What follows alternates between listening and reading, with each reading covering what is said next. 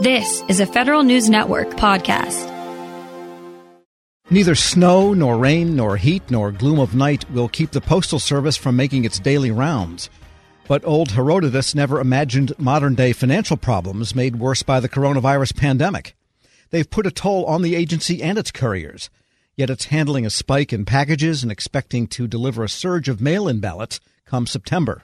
Federal News Network's Jory Heckman joins me now with the latest. And Jory, let's start with the operational changes. These have been somewhat controversial that the Postal Service has put in place.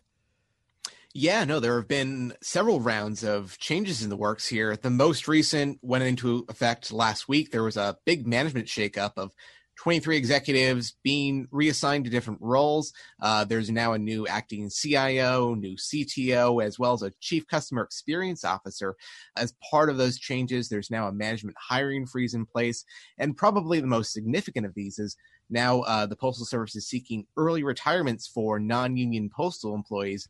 It's worth pointing out that the Postal Service is heavily unionized with its workforce, but there are roughly about 50,000 employees that don't have a collective bargaining agreement.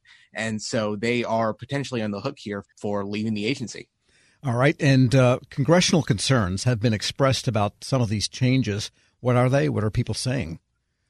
The major concern here from Congress is that the Postal Service is handling a peak volume of delivering packages and soon a peak volume of ballots at a time when the Postal Service just doesn't have enough staff or enough man hours to get it done.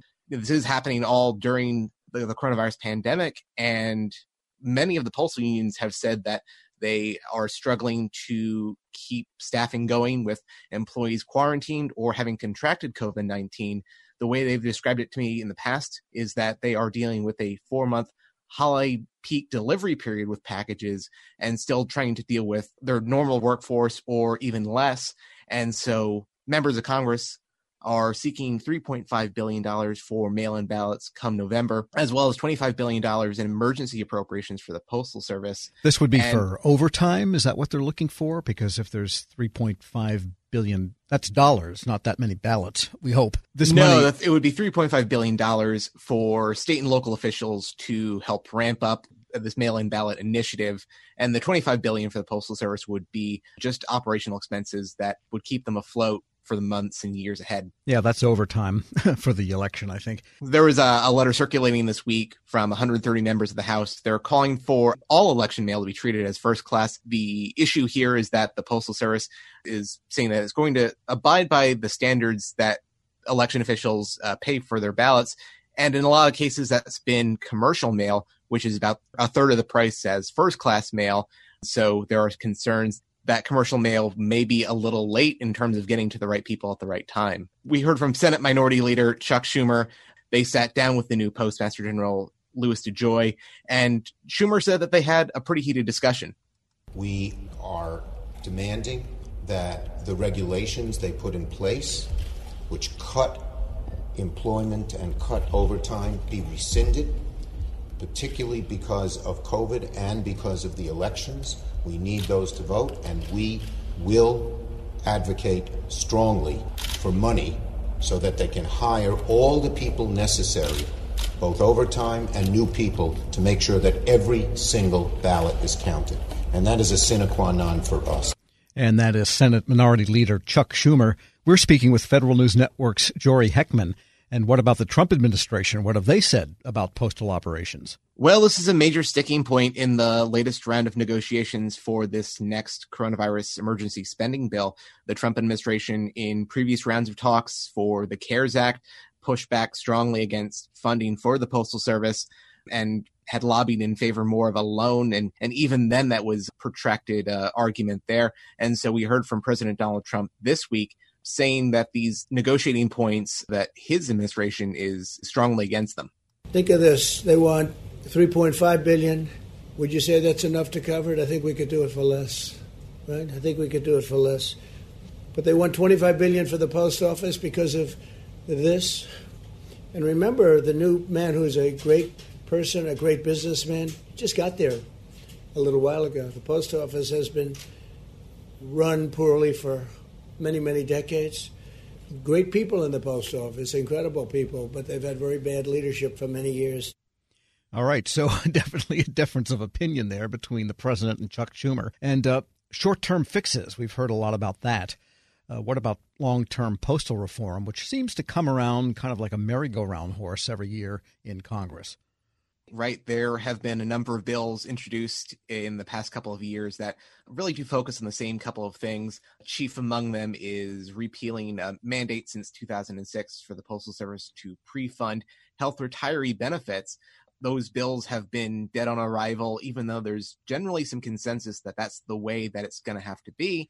But the Postal Service, specifically the new Postmaster General Louis DeJoy, has defended some of the recent operational changes and cuts that he has put in place, specifically because there is no long term postal reform on the table. And he pushed back against Congress and he pushed back against the Postal Regulatory Commission for not upholding their end of the bargain in this three pronged effort to put the Postal Service on firmer financial footing. DeJoy said last week in a meeting of the USPS Board of Governors that he's had to make cuts and changes where he can. I am certain that the nearly $80 billion of cumulative losses we have experienced since 2007 could have been avoided, and that the Postal Service's operational and financial performance would not be in jeopardy. Drama and delay does not get the mail delivered on time, nor does it pay our bills. Without timely legislative and regulatory reform, we will be forced to pursue aggressive strategies to cut our costs and bridge the divide.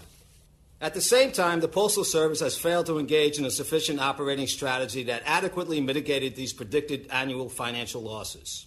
We will not and cannot wait for the legislative and regulatory process to save us. The Postal Service must do our part by pursuing every strategy within our control to ensure our success. And in that regard, I know we can do more. Maybe that's why he and Schumer don't get along so well. Two hard headed New Yorkers, sounds like. Well, Jory, does the Postal Service have enough cash on hand at this point? Because we hear about the hollowing out bit by bit, year by year of their balance sheet. Long term, the Postal Service still says it's a matter of when, not if they will run out of cash. In the short term, they say that they're going to be in a better position than they worried about earlier in this pandemic. Their latest financial statement says that they expect to have enough cash until August of 2021. And so they've had to walk back some of the more dire predictions from the coronavirus pandemic, but they're still on track, even in the best of scenarios, to lose multiple billions of dollars specifically from the coronavirus pandemic. They said that this tracks with the Great Recession, where they saw 20% of mail volume go away and never came back. So, in the short term, they're able to stay afloat. And they also have a $10 billion loan from the Treasury Department from the CARES Act. So they're able to tread water for the mean in the meantime, but still there's no long term solution in sight. Federal News Network's Jory Heckman, thanks so much. Thanks, Tom. He's got ongoing postal coverage at federalnewsnetwork.com. This episode is brought to you by Zelle. Whenever you're sending money through an app or online, it's important to do it safely. Here are a few helpful tips. First, always make sure you know and trust the person you are sending money to. Second, confirm you have entered their contact details correctly. And finally, if you don't trust the person or your recipient is rushing you to send money right away, think twice before sending money through an app or online. Grab a 30-day free trial of LiveXLive Plus, and you'll get unlimited skips, commercial-free music, and all of the podcasts and live streaming events you can handle. Visit livexlive.com slash podcast one to learn more and start your free trial.